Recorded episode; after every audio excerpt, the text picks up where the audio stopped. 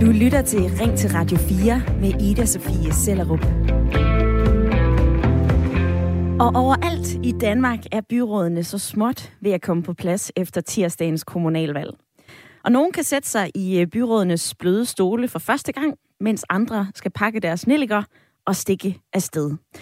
Og det er der altså rigtig mange byråder fra Dansk Folkeparti, der skal. For partiet er blevet totalt tværet ud på landsplan, for at sige det mildt. Dansk Folkeparti er blevet halveret ved dette kommunalvalg. Tidligere så havde partiet 223 pladser i landets byråd. Nu har de 91. Det er en tilbagegang på 132 pladser. Og den lussing, den giver genlyd fra byrådene til Christiansborg. For den har fået partiets frontfigur, Christian Thulsen Dahl, til at trække sig som formand. En nyhed, som øh, vi fortalte tidligere på ugen. Prøv at høre med her. Jeg har bedt om at få hovedbestyrelsen samlet, øh, og øh, der er der den her evaluering af valgresultatet, og i den evaluering der er der mit ønske om, at der bliver indkaldt til et ekstraordinært årsmøde, hvor der bliver valgt en ny formand for, for Dansk Folkeparti. Så efter otte år som formand, så vil Christian Thulsen Dahl tage skraldet, tage ansvaret og sige farvel. Og ifølge partifælderne i DF, så er det en god beslutning. Hør her, hvad øh, gruppeformand Peter Skorup siger. Jamen kun stor respekt for øh, Christians beslutning. Uh, vi har jo haft et valgnederlag, det kan man ikke komme ud om. Uh, vi, har, vi har ikke klaret det her valg godt nok, uh, og der er nogle af vores folk, der ikke længere sidder i byrådene. Men Christian har taget ansvaret, og, og det, er en, det, det er en mand gør. Men er det så det, det en mand gør, eller en kvinde for den sags skyld, trækker sig efter et nederlag?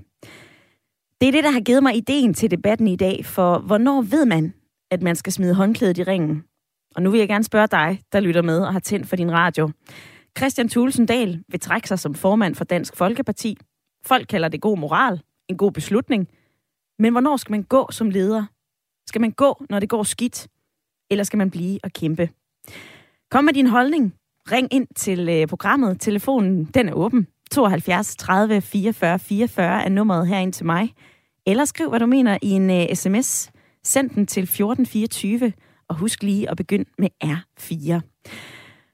Og så vil jeg have Bo Skånstrøm med ind i uh, debatten, for uh, Bo, du er 52 år, du bor i Vandløse, og så er du uddannet sømand og soso-hjælper. Sikke mange titler, og nu er du også med i Ring til Radio 4's lytterpanel. Hej med dig. Ja, hej og godmorgen. Og godmorgen. Bo, er det god moral at trække sig som leder, når det er gået skidt? For eksempel i Dansk Folkeparti?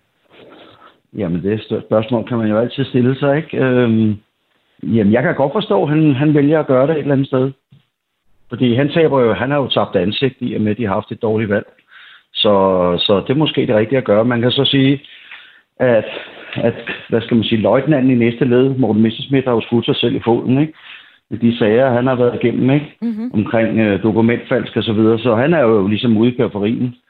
Så, så, så hvad gør han nu? Der kan man så sige, lige præcis det er det måske et dårligt valg at gøre for ham at træde tilbage. Men, øh, men han har jo rusket godt og grundigt op i, i posen, og, og så må vi jo så se, hvad det ender med, ikke? Vi må se, hvad det ender med, og vi må også se, hvordan det går i løbet af den næste times tid den her debat, det er jo både om øh, politik, som øh, Bo kommer ind på her, men jeg kunne også godt tænke mig at trække det ned på dit og mit niveau, skulle jeg lige til at sige. Altså, hvad der er relevant i vores arbejdsliv. Altså, hvornår er det et godt tidspunkt at trække stikket og sige tak for kampen? Det vil jeg også lige høre dig om, Jens Bak Andersen. Du er 55 år, og lige nu så er du på arbejde som øh, voksenlærling, som murer. Ja, det er korrekt, det er. Hej Ida. Goddags. Jens, skal man altid blive at kæmpe, til man bliver smidt ud, eller giver det mening at trække sig, når noget går skidt? Når noget går skidt? Nej, jeg synes jo, man skal, man skal vurdere det øh, i den situation, man nu er i. Øh, nogle gange giver det en god mening, og nogle gange giver det andet god mening. Øh, jeg tror, man skal mærke sig selv, mærke sin mavefornemmelse, se på historikken omkring det, man nu skal beslutte sig for, og så øh, Måske skal man sove lidt på det også, og så tænker jeg, at det man skal gøre, det, øh, det giver sig selv på et eller andet tidspunkt øh, ind i hovedet på en. Når du siger sådan noget, så bliver jeg jo nysgerrig på, hvordan du selv gør, Jens. Så øh, jeg vender lige tilbage til dig øh, lige om lidt. Men øh, Bo og Jens, I er med i øh, lytterpanelet den næste times tid. Og dig, der lytter med, vær også lige med i øh, debatten i dag, der handler om politik, men altså også om øh, vores eget arbejdsliv, og måske også vores privatliv. Altså, hvornår er det et godt tidspunkt at trække stikket og sige tak for kampen? I politik, så er Christian Tulsendal ikke den eneste politiker, der kaster håndklædet i ringen som formand. Det har vi set en del gange før. For øh, tidligere i år, der meldte formand og stifter af Veganerpartiet, Michael Monberg, at han trækker sig. I 2019 var det så Lars Lykke, som trak sig som formand for Venstre. Og senere samme år, i 2019, der var det altså Uffe Elbæk, der sagde adieu til Alternativet, det parti, som han selv stiftede i 2013. Så vi er altså godt vant til, at politikere de siger farvel til formandsposter. Og alligevel, så er de fleste af os nok opdraget til at ikke at løbe af pladsen. Vi er opdraget til at blive at kæmpe for det, gøre alt, hvad vi kan, før vi giver op. Og dagens debat udspringer af politik, men jeg synes, den er lige så relevant i dit og i mit liv. Og tænk lige over det her. Hvornår er det et godt tidspunkt at trække stikket og sige tak for kampen? Skal man altid blive og kæmpe? Eller er det okay at pakke sagerne og sige, fair nok, jeg smutter. Send mig en sms, skriv hvad du mener. Send den til 1424, skriv R4, lav et mellemrum, og send mig din besked. Gerne med indhold i. Du må også godt gribe telefonen og øh, ringe her ind på 72 30 44 44.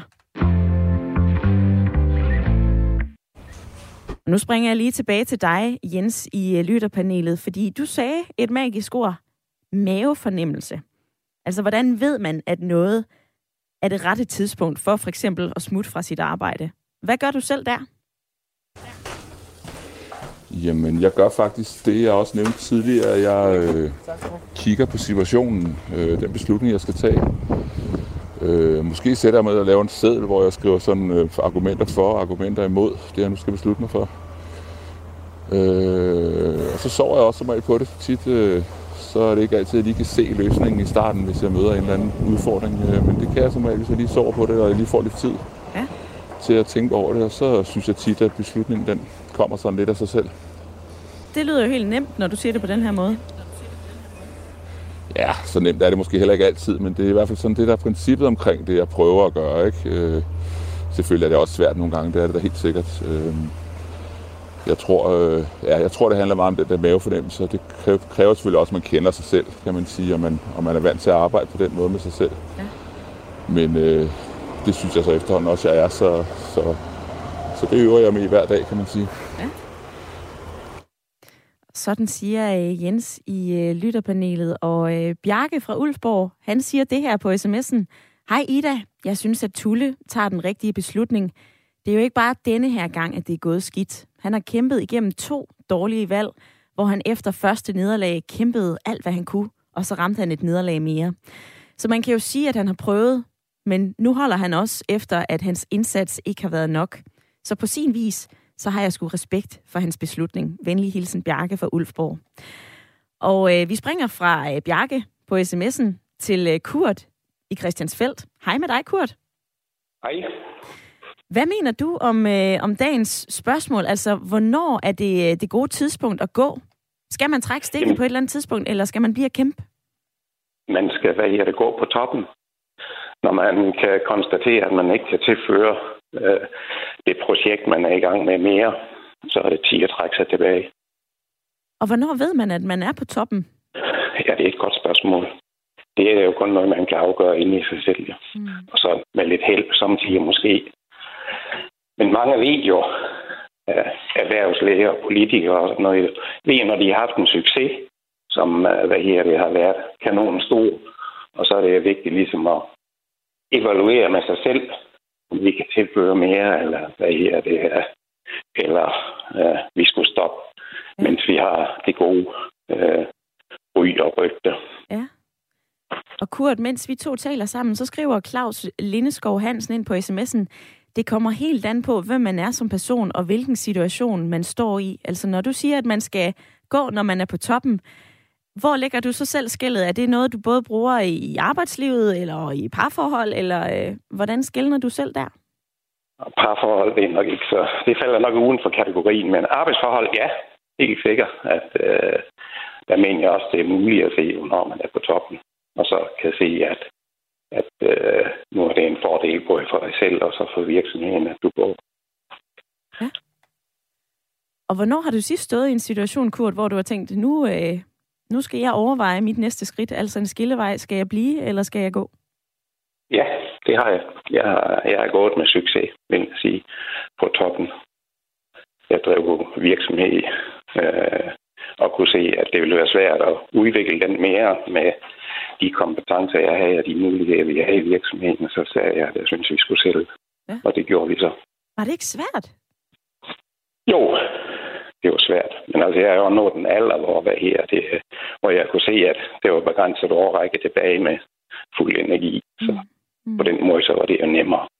Jeg kan godt se det, hvis jeg havde været 30 eller 40 år, så havde det jo været noget andet. Men så er jeg ikke sikker, at jeg følte, at jeg havde været på toppen. Nej, det er jo også den, øh, den følelse af at slutte på toppen, som du får beskrevet her, Kurt. Tak for dit bidrag i øh, debatten i dag. Lad mig lige høre, Bo, hvad øh, siger du til de input, som øh, Kurt fra Christiansbæl kom med? Jeg synes, Kurt han er inde på nogle af de rigtige ting her. Altså, jeg er jo selv i en situation i øjeblikket, hvor jeg går og overvejer, om jeg skal noget andet fra, fra mit eget fag. Og nu er jeg jo social- og sundhedshjælper, og øh, jeg har været i 20 år, og øh, vi alle sammen ved jo godt, at øh, sundhedssystemet er ret presset i øjeblikket, og faktisk øh, lige pt. Øh, går, har jeg, eller, eller det vil sige, jeg har lige været sygemeldt i øh, to og en halv måned ja. øh, med stress.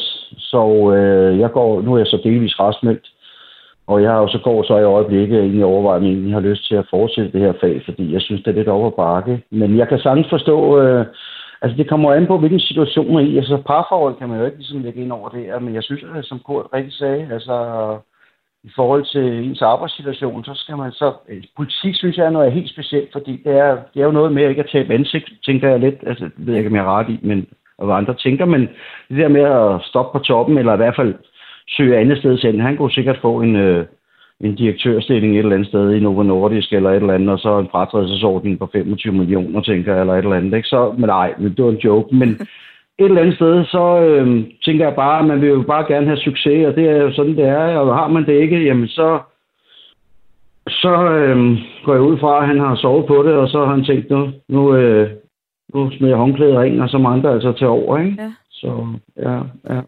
Og lige for at få øh, defineret det her med øh, håndklædet i ringen, så øh, har jeg læst, at øh, at kaste håndklædet i ringen, det defineres som at opgive. Det er blandt mange sportsudtryk, at det, det er dukket op i sporten, og talemåden den stammer faktisk fra øh, boksning, hvor det at smide håndklædet i ringen var et tegn på, at man øh, opgiver kampen. Og øh, det her med at opgive en kamp, eller i hvert fald kaste håndklædet i ringen, det er det, som har sat gang i debatten i dag, hvor jeg spørger, hvornår er det det rette tidspunkt at gå?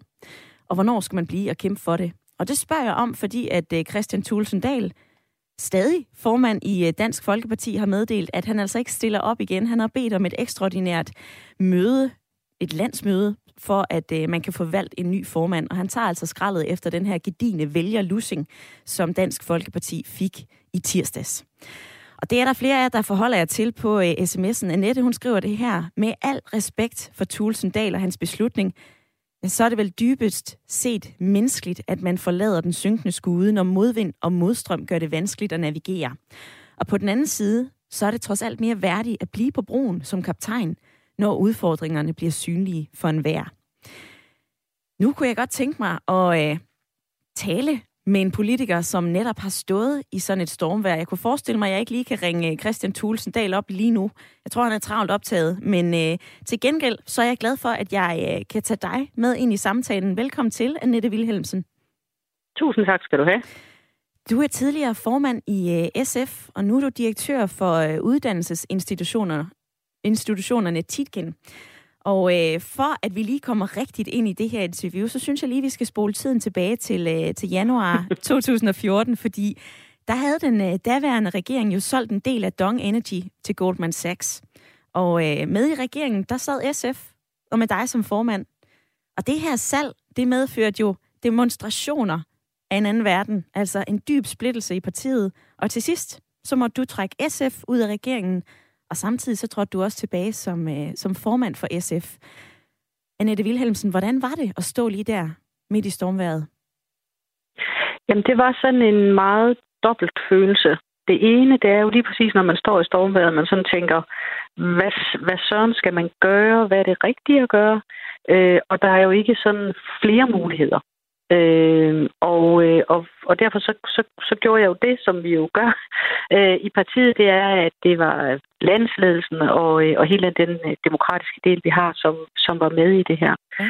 Øh, så på samme tid var det meget stormfuldt, det var meget svært, det var meget øh, følelsesladet. Øh, og på den anden side var det altså på en eller anden måde også meget enkelt. Fordi den beslutning, som, som jeg tog, øh, også i forhold til min egen fremtid som formand eller ej, den, den var jo en konsekvens af, hvad jeg tidligere havde sagt. Ja. At med mig som formand for SF, så var SF i regering. Det, og, det, og når jeg har sagt det så tydeligt, så er det selvfølgelig, fordi da jeg stillede op som formandsposten, var der jo hele den socialdemokratiske del af SF dengang, mm-hmm. øh, lavede jo historier om, at med mig, der ville SF ryge ud af regering, og mit mål var at trække SF ud af regering og sådan Så derfor har jeg hele tiden helt klart sagt, at med mig som formand er SF i regering. Så derfor, når SF så ikke skal være i regering, så skal jeg heller ikke være formand. Nej. Og ja. ja. Jeg vil bare følge op på, øh, på det, du siger, Nette Wilhelmsen. Du siger jo, at, at, at det var også meget enkelt. Altså havde du sådan et øjeblik af, nu er tiden inde, nu går jeg. Ja. Ja, på den måde, at man skal jo, i sådan nogle beslutninger her, der skal man jo have sig selv med, og det skal man jo hele vejen igennem. Og så skal man hele tiden huske, at, at de pladser, vi har, har vi jo kun til låns. Øh, og det er, at øh, altså for mig var det vigtigste øh, jo SF, og at vi stadigvæk havde et parti, ja. og at vi ikke var blevet sprængt, øh, og at der skulle være noget at stå på efter at have været regering. Øh, så for mig var det ikke det vigtigste at kæmpe for, at vi skulle have været minister, og at vi skulle sidde i regering osv. Det er godt at være, det er jo der magten er. Men, men, øh, men det må man jo gøre op med sig selv, øh, og så sige, hvad er det vigtigste her. Og for mig var det vigtigste, at SF var et parti, og at øh, jeg kunne se mig selv i øjnene, men også de SF'er i øjnene, som jo som, som nogen jo har været i partiet meget længere end mig, og forhåbentlig også vil være det meget længere, øh, også ud i fremtiden. Der er jo noget, der er større end en selv. Ja. Og hvad med den her fornemmelse af altså øh, at blive for længe, eller at, at rende af pladsen? Altså, har vi en eller anden tendens til at sige, hvis man smutter, når der er et nederlag, så stikker man hælen mellem benene? Var det noget, Men du det oplevede? Nej, det var det faktisk ikke, fordi det var jo også... Øh, altså, jeg kan jo ikke vide, det kan jo sagtens være, at der er nogen, der har tænkt. Men ved det, at SF gik ud af regeringen, og at det jo havde været et erklæret mål over mange år, at SF var i regering, så var for mig at se ikke mig, der skulle øh, reetablere og revitalisere øh, SF. Mm. Øh, og det, øh, der, der tænkte jeg, at jeg tager ansvaret for det, der er min del.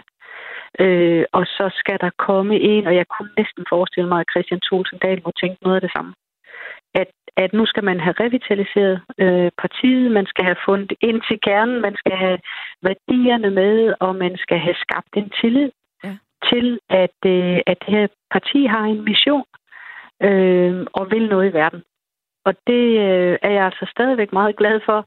Jeg synes, det var hårdt, og det var alt muligt, at jeg har haft alle mulige følgevirkninger. Det, det er slet ikke det. Ja. Men det var, for mig var det i hvert fald rigtigt. Jeg tror også, at nu har SF lige haft et rigtig godt valg, øh, at, øh, at der skulle nogen til at stille sig i spidsen, som kunne stå for den her revitalisering. Ja. Og få genskabt tilliden. Fordi det er jo også det, hvis tilliden mellem det centrale, der sker på Christiansborg, og og de mange, mange, mange mennesker, der er ude i, øh, i baglandet, hvis, hvis, hvis ikke den tillid er der, hvis ikke den opbakning er der, så er der ikke noget parti. Annette Wilhelmsen, nu er der jo gået syv år siden, at du selv trådte tilbage som mm. formand for SF, og jeg kunne forestille mig, at du er blevet en del klogere på, hvornår nok er mm. nok, og hvornår man skal blive og kæmpe og alt muligt. Altså, hvis du kunne rådgive dig selv i 2014, hvad ville du så have sagt?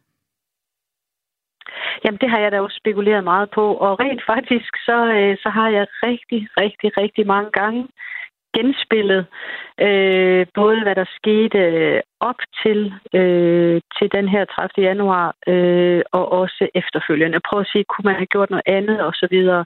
det er et langt og kompliceret spil. Jeg tror, jeg ville have have tænkt, at, øh, at det er vigtigt hele tiden at have baglandet med, have medlemmerne med, være i dialog, men det er også ret vigtigt, at dem, der er allertættest på, er nogen, som vil være med til at tage det ansvar, der skal ske. Uanset om ansvaret så er, vi bliver i regering, som det var her, eller de går ud af regering. Mm. Jeg, jeg, altså, der, der er ikke noget klønk i det. Altså, alt, alt er jo godt nu. Men jeg vil bare sige til dem, der kommer til at stå i de her situationer, måske også øh, Christian Thulsen Dahl nu, det, det er en post, hvor man oplever, at man er mutters alene. Altså palle alene i verden. Ja. Det er man, og det, det skal man virkelig gøre op med sig selv, at øh, alle de gange, man har stået, hvor folk de klapper, og alt er godt, og man vil føle sig, hvor er det fantastisk. Der er dage, hvor man står fuldstændig mutters alene. Og så, så skal man have, så skal man have, så skal man have nogle gode mennesker omkring sig, som, øh, som står der og bliver ved med at være der. Mm. Annette Wilhelmsen, øh, tidligere formand i SF og nu direktør for øh, uddannelsesinstitutionerne Titgen. Tak for dit øh, bidrag til debatten i dag, og fordi at du havde tid og lyst til at fortælle om dine ja, erfaringer. tak. Og pøj, pøj, det må jeg jo altså sige til Dansk Folkeparti. Husk, der er noget, der, der lige er større end den enkelte. Modtaget. Ja, det er godt. det var altså øh, ordene og erfaringerne fra øh, Annette Wilhelmsen, og øh, jeg er nysgerrig på, hvad det har sat gang i af tanker hos dig. Altså, jeg står her og tænker alle mulige forskellige ting. Men det her, det er jo dit samtale- og lytterprogram, og det er jo dig, jeg gerne vil høre fra. Så øh, vær lige med i debatten. Ring ind på 72 30 44 44, eller øh, send mig en sms. Skriv ind til øh, 1424, og øh, husk lige det der mellemrum, for så lander den her i øh, sms-indbakken.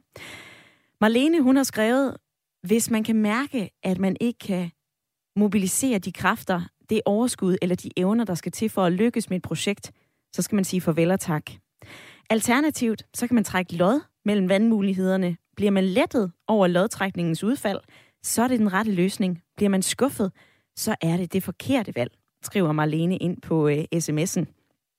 Og det minder mig lidt om den der øh, Pete Hein citat. Det er i hvert fald et billede, jeg har hængende hjemme i min stue. Altså, at øh, hvis man står over for et vanskeligt valg, så kan man øh, så simpelt slå øh, plat og krone om det. Og det er ikke fordi, at valget skal foregå af hasard, men øh, så snart at mønten er i luften, så ved man, hvad man håber på.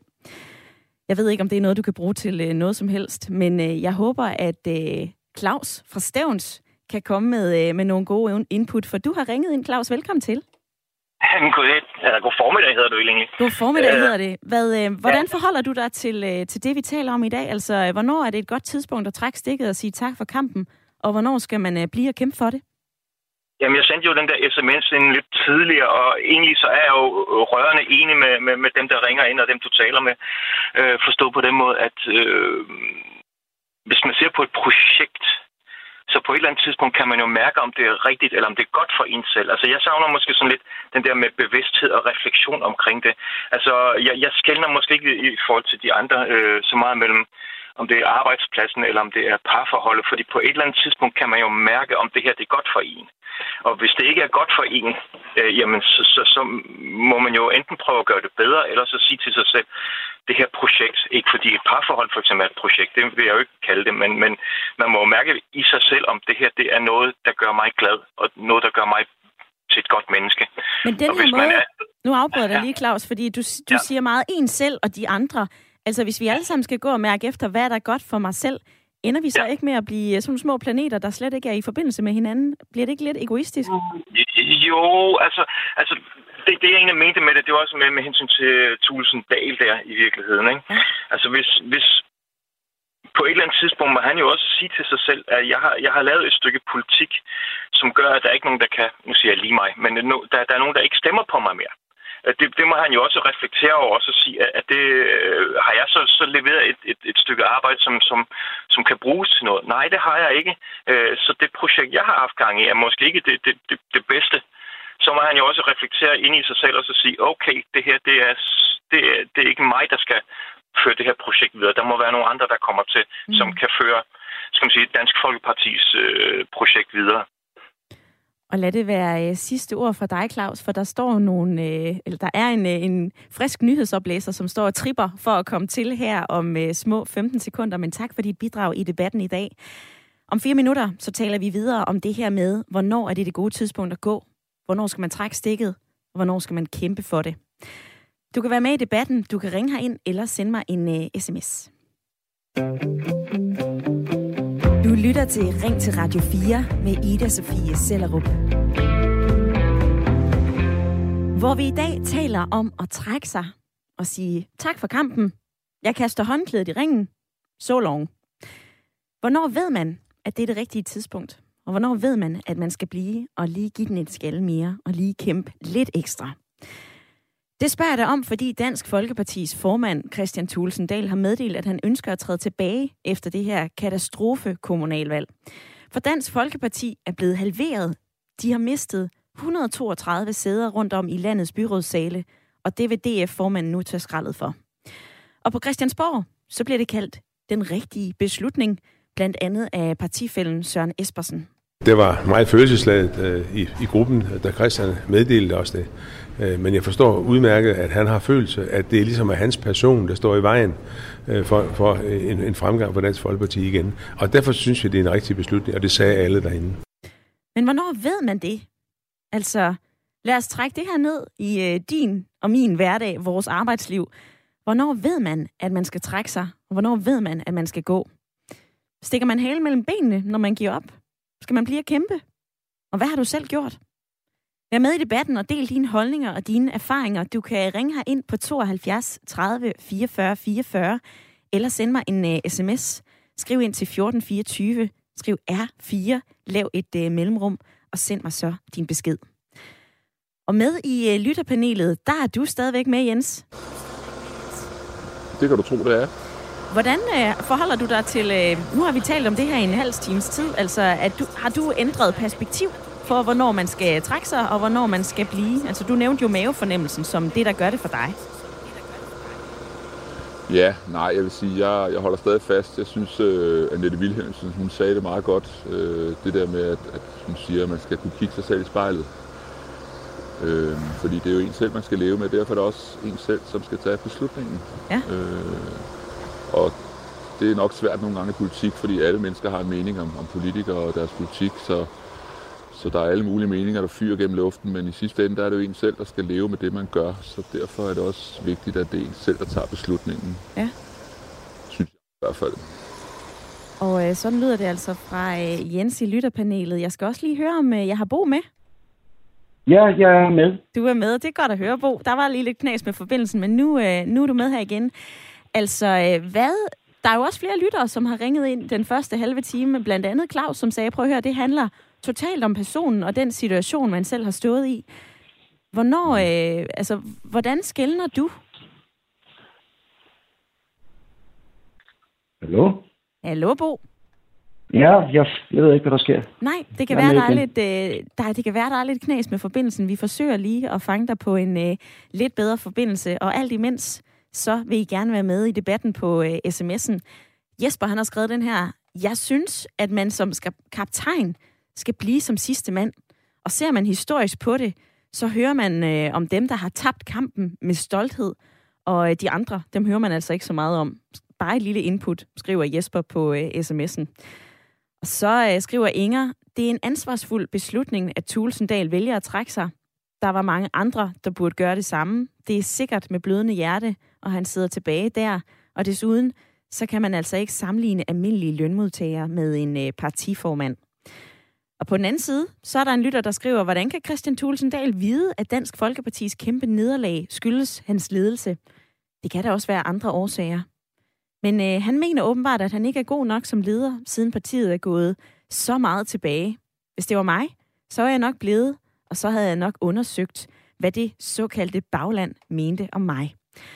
Og så har jeg, øh, Henrik Jul budt ind med den her sms. Hvis alle løber fra ansvaret, når det går dårligt, ja, så er der altså ikke særlig mange virksomheder tilbage i Danmark. Og øh, Henrik Jul, det kunne jeg godt tænke mig at spørge dig om, for nu er du med på en telefon. Hej med dig. Ja, hej. Hej, Henrik fra Vissenbjerg. Ja. Du har jo sendt mig en uh, sms, altså hvis, uh, hvis uh, man, man render Ja. fra pladsen, når det går dårligt, så uh, Ja. er der ikke særlig mange virksomheder i Danmark. Nej, altså, altså, prøv, prøv at, der, der, er jo, der er jo mange, mange, mange store virksomheder, hvor, hvor, hvor man har været ude i kæmpe problemer, ikke? Og hvor man har, har måttet kigge tilbage og, og så virkelig tage et ansvar og stille sig frem. Altså, det, det, det tænker jeg tit på. Du kan jo, man kan, vi kan jo bare tage sådan en som øh, for eksempel Claus Rieskær, ikke? Ja. Han har ligesom en korkprop, ikke? Og du kan jo putte ham i en balje vand helt ned i bunden, og det vil pup, så er han der igen. Og det synes, det, altså man kan synes om, at man, man vil, men jeg synes jo, det er imponerende. Ikke? Og han slås jo bare ind til det sidste. Ja. Ikke? Og det er, der jo, det er der jo mange steder, der er sket. Jeg arbejder selv på en virksomhed, som har været lukningstroet øh, for mange, mange, mange år siden. Øh, hvor, hvor i dag det er en kæmpe succes, fordi der er nogen, der virkelig bare bliver ved. Vi tror på det, vi tror på det, vi tror på det, ikke også? Ja. Og det er jo ikke, fordi jeg synes, at, at sådan en som øh, Christian Thulsen Dahl, øh, jamen det er jo lige meget, hvad, altså, hvordan, hvad hans politik er. Jeg mener bare det der med, man må slås for det, man tror på, for ellers så holder alt jo op. Altså, Ja. i mine øjne, altså, det er jo ligesom et, øh, hvad skal man sige, et ægteskab. Hvis du først begynder, ah, det kan vi sgu ikke det her, og jeg smiger bare håndklæder og går over, ikke? Mm. Det er alt for nemt. Altså, Ja, det er alt for nemt at, øh, at via pladsen på den måde, Bo. Jeg er nysgerrig, eller undskyld, ikke øh, Bo, Henrik. Altså, hvornår har du sidst selv stået i sådan en situation, hvor du tænkte, åh, skal jeg trække mig, eller skal jeg blive og kæmpe? Jamen, det har jeg gjort ved flere lej. Ej, ikke ved flere lej, men der er nogle lejligheder, hvor jeg har øh, løbet ind i nogle problemer på min arbejdsplads, hvor jeg sagt, nej, ved du hvad, jeg, det er sgu noget pis, det her, men jeg, jeg bliver sgu stående. Ja. Altså, øh, altså, øh, altså, hvis jeg var soldat, ikke? og hvis du bare løber hver gang, der, at du, at du er undertalt, og nogen skal efter dig, og sådan noget der, så er du sgu nødt til at... Så må du gøre op med dig selv. Vil du tage skrald, eller vil du, vil du slås videre? Altså, Ja. Det synes jeg. Henrik, øh, tak for dit indspark i øh, debatten i dag. Det vil jeg lige øh, tale videre med mit lytterpanel om. Men kære lytter, dig der lytter med, gør ligesom Henrik og ring ind og giv din mening til kende i dagens debat. 72 30 44 44 er telefonnummeret. Og vi taler altså om det her med at kaste håndklædet i ringen. Det gør vi blandt andet, fordi at Christian Thulsen Dahl, han ønsker at stoppe som formand for Dansk Folkeparti. Og jeg ved, at det er ikke os alle sammen, der render rundt og er formænd og forkvinder for politiske partier. Men jeg kunne forestille mig, at du alligevel har stået i en situation, hvor du har tænkt, skal jeg blive og kæmpe? Eller er det den rette beslutning for mig at sige tak for nu, adieu, jeg smutter? Vær med i debatten. Ring ind på 72 30 44 44 eller send en sms. Skriv ind til øh, 1424.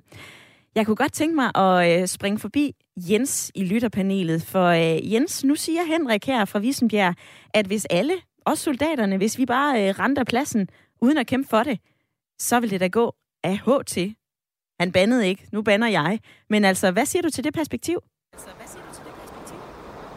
Jo, men det synes jeg, der der er en pointe i. Jeg synes der er også bestemt, man skal kæmpe for, for det, man synes, der er vigtigt. Øh, det skal man altid, og man skal også kæmpe meget for det. Men det hænger jo stadig sammen, synes jeg, med den øh, mavefornemmelse, jeg snakkede om tidligere. Øh, I forhold til Christian Thulsen Dahl og hele den sag med Dansk Folkeparti, der, øh, der tænker jeg jo, øh, jeg følger jo lidt med i politik, øh, og Dansk Folkeparti, de har jo været uden de rute, øh, måske i virkeligheden siden af, at de, øh, at de ikke gik med i regeringen, da de fik kanonvalg for nogle år siden. Ja. Øh, og, og da nye borgerlige så kom til, så, så hjalp det dem heller ikke, tror jeg. Så, og jeg tror, at Christian Thulsen Dahl måske øh, tænker, at, at han jo, hvis han havde været en rigtig dygtig formand, så havde han også kunne komme ud med det budskab øh, om, hvad, hvad Dansk Folkeparti kunne tilbyde, som nye borgerlige måske ikke kunne tilbyde, for eksempel. Ja. Og ligesom vise vælgerne den forskel, der var, så, så de ikke havde mistet så mange vælgere. Og jeg tænker måske, det er der, han selv synes, at han på en eller anden måde har fejlet som formand, og det synes jeg egentlig også, han har på den måde. Øhm, så jeg synes også, han er, altså han tager det som en mand, hvis man kan sige det sådan, eller en kvinde, alt efter hvem der nu er det stærke køn, Ja. øh, og, og tager konsekvensen, og så siger, okay, det, det projekt, det kunne jeg ikke løfte, og nu, øh, nu står min person måske i vejen for, øh, for at det kan lykkes, så derfor så er der et nyt ansigt og et nyt navn, der må træde til. Ja. Det kan jeg egentlig godt, øh, det kan jeg godt have respekt for. Ja, er det noget, man får respekt for? Mere respekt for? Altså, det synes jeg i hvert fald, man bør få. Øh, det, jeg, jeg har i hvert fald respekt for, at folk de, de tager en beslutning og holder fast i dem. Øh. Så og sådan siger Jens i øh, lytterpanelet. Og hvis du lægger mærke til, at der er lidt støj på forbindelsen til Jens, så er det, fordi han er på arbejde og arbejder som øh, voksenlærling, som murer. Men det er jo rart at, øh, at få nogle lyttere, som også er øh, ude i virkeligheden. Jeg står jo bare her i et studie og kan kigge over på øh, Rådhuset i Aarhus. Så det er dejligt at høre jer, som har gang i jeres øh, fredag. Og jeg vil altså stadigvæk gerne høre fra dig. Der er øh, 16 minutter tilbage af programmet, og øh, du kan vælge at ringe herind. Du må også gerne sende mig en sms. Nikolaj, han har øh, sendt mig den her. Før i tiden var det at komme ind på Christiansborg et finalemål for det enkelte individ. Nu bruger mange det som et springbræt til at få en højere stilling et andet sted. Vi kender ikke politikerne på samme måde mere, da de kun er i politik en kort periode. Men det er ok at melde ud, at et parti mangler en anden formand til at løfte partiet. Og jeg tror altså også, at øh, Christian Thulsendal han bliver i politik. Respekt for, at han tager ansvar, som en rigtig leder burde gøre. Og så har Luna på Nørrebro sendt den her, hej, jeg kan godt forstå Christian. Han er formand, og han kan ikke udfylde den titel længere, og så nytter det jo heller ikke noget at fortsætte. Så han gør, hvad han skal. Respekt for at kende sine egne begrænsninger, og god dag. Med venlig hilsen, Luna fra Nørrebro. Og øh, nu er det de færreste af os, der har ansvaret for et stort politisk parti, eller øh, fodboldklubber. Der er det jo også øh, meget, hvad kan man sige, det sker ofte, at en fodboldtræner, når der er dårlige resultater i en klub, får øh, sparket. Altså det er sket så sent som øh, i marts måned, hvor OB fyrede træner Jakob Mikkelsen før tid. Men vi er jo ikke alle sammen trænere for en øh, Superliga-klub, eller formænd for kvinder for et stort politisk parti. Alligevel, så er jeg da sikker på, at du har stået i blæsevejr en gang imellem, og har skulle tage de her svære beslutninger. Særligt, hvis du er leder. Og derfor så synes jeg, at vi skal øh, komme lidt ind på, hvad vi så kan gøre, når vi står i den situation. Og det er derfor, at øh, jeg har ringet til dig, Claus Elmholdt. Velkommen til. Tak skal du have.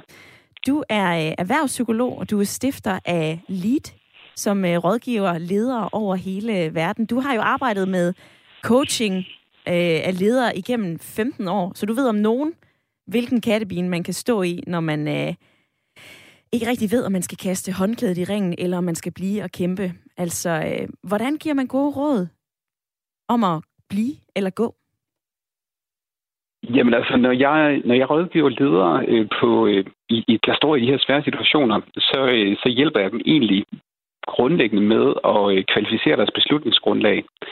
Og det gør jeg øh, ved at hjælpe dem med at kigge på situationen ud fra tre fikspunkter. Øh, det første fikspunkt det er at hjælpe dem med at kigge ud af, prøve at analysere deres situation så nøgtern som muligt. Øh, hvordan er deres handlemuligheder? Har de øh, fortsat opbakning? Øh, er der andre, der tror på dem? Hvem er deres allierede? Hvem er deres modstandere? Ja. Øh, hvor stor er opgaven? Har jeg de ressourcer, der skal til? Og øh, det andet fikspunkt, det er at kigge indad og spørge sig selv, har jeg fortsat øh, troen på, at jeg kan ændre på den her situation, jeg står i? Og har jeg fortsat energien til kampen? Ja. Øh, og det tredje fokuspunkt, det er egentlig også et kig indad fokuspunkt. Det handler mere om sådan mine, at konsultere sit eget indre moralske kompas. Hvad siger mine menneskelige værdier? Hvad er det rigtige for mig at gøre i den her situation? Kan jeg, hvil, hvilket valg kan jeg bedst identificere mig med? Ja. Kan jeg bedst identificere mig med at blive og kæmpe kampen, eller kan jeg bedst identificere mig med at, at, at trække stikket og gå? Så det er egentlig de tre fikspunkter, jeg, jeg typisk hjælper ledere. Når man så sidder og kigger ja. på det, øh, så får man jo kortlagt øh, situationen, og øh, så har de forhåbentlig lidt bedre grundlag for at træffe den rigtige beslutning. Men jeg kunne da forestille mig, Claus Elmholdt, at når man sidder der som leder, eller også bare, øh, når man har et ansvar for andre mennesker, ja. så er der jo netop noget, der hviler på ens skuldre, og så kan den der tanke, er jeg svag? Hvis jeg stikker halen mellem benene og kaster håndklædet i ringen. Altså, øh, hvad er det for nogle tanker i forhold til, er man en stærk leder, når man smutter? Er man en stærk leder, når man øh, bliver? Ja. Jamen, det er jo, og det, og det er jo også altid en del af overvejelsen, øh, når man sidder i de her situationer. Og man kan sige, grundlæggende så er det jo ikke øh, lederen selv, det er heller ikke Christian Tusinddal selv, der nu, det kunne du også høre i din lytterkommentar, øh, der er man jo allerede i gang med at udlægge teksten og forholde sig til beslutningen. Og det er jo altid omverdenen, der skriver historien om en leders eftermæle og renommé. Øh, og det kan både blive styrket, og det kan blive svækket af, at man vælger at gå selv. Det afhænger rigtig meget af, hvordan omverdenen og ikke mindst pressen øh, tolker situationen. Var det en klog beslutning? Var det ret tid omhu, at Christian Thulse nu vælger at forlade formandsposten i DF? Ja. Var det alt for sent? Var det perfekt timet? Eller var det at stikke hale mellem benene? Øh, og man kan sige, der, jeg har jo set, når jeg lige sådan har, jeg har set på mediebilledet, så har jeg egentlig set alle de tre positioner øh, i forhold til Christian Thulses Dals handling. Øh, og, og der vil over tid, så tænker jeg, så vil en af de fortællinger blive forstærket. Det var det helt rigtige, eller det var alt for sent, eller det kunne han slet ikke tillade sig at gøre på det her tidspunkt, fordi der var ikke nogen naturlige aftager. Og hele den, øh, kan man sige, øh, forhandling om øh, eftermæle og renommé, ja. den kan han ikke i særlig høj grad styre. Men, men det, han kan styre, det er, hvad har han det godt med personligt? Hvad for et valg kan han stå inden for og have truffet? Mm-hmm. Du nævnte tidligere, da vi talte om det her, at øh, man kan opnå sådan et dobbelt nederlag, hvis man som chef bliver ja. hængende på posten lidt for længe og kæmper for til sidst at blive fyret. Prøv lige at ja. uddybe det.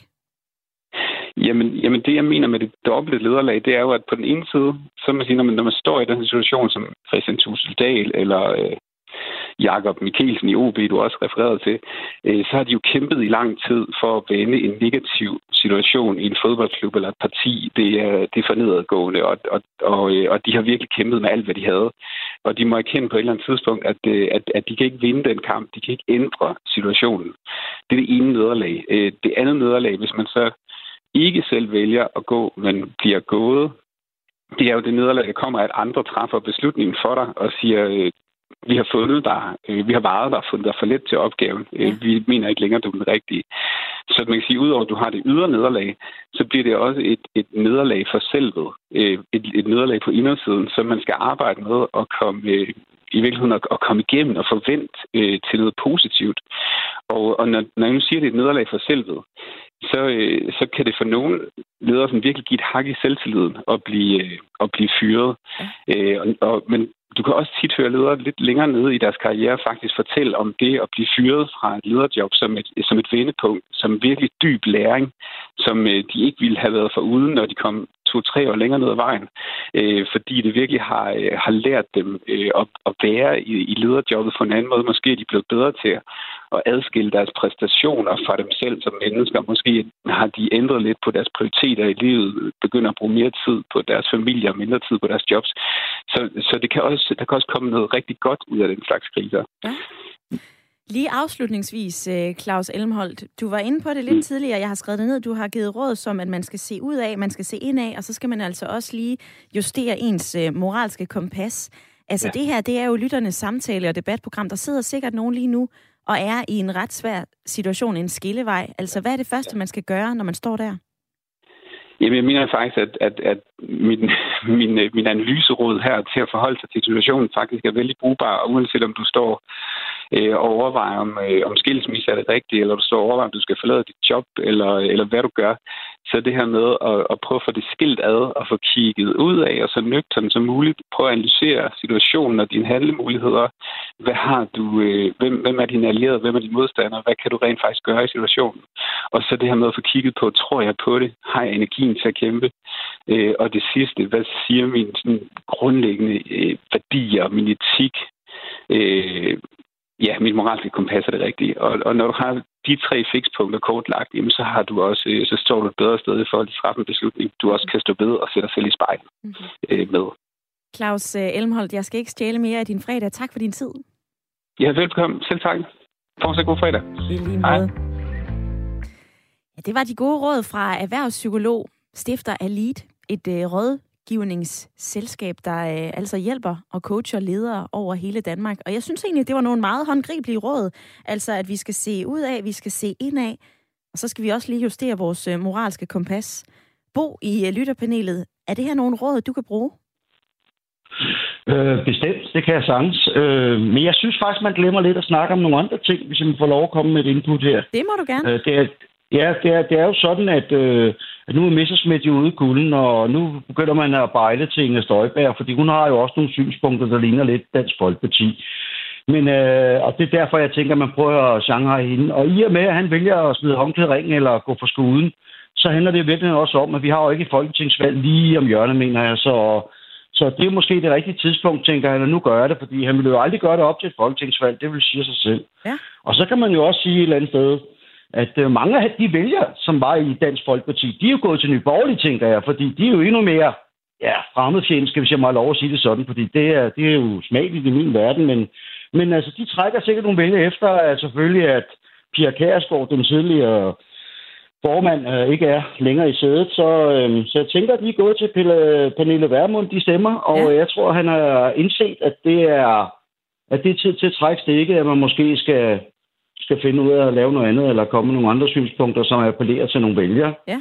Som, øh, men selvfølgelig, man prøver altid at finde nogle vælgere jo, som, som, som øh, passer, øh, øh, hvad hedder det, som måske er lidt, sådan lidt i tvivl om, øh, hvad de skal, ikke? Det, øh, det har du ret i, Bo, og øh, du får jo også lige nævnt noget af det, som øh, har været med op i medierne på det seneste, og så sent som i dag, så er øh, Peter Kofod fra Dansk Folkeparti også ud at sige, at han er ikke helt øh, afvisende over at, øh, at løbe mod øh, formandsposten, men han siger altså også, at det her ekstraordinære møde, det skal udskydes.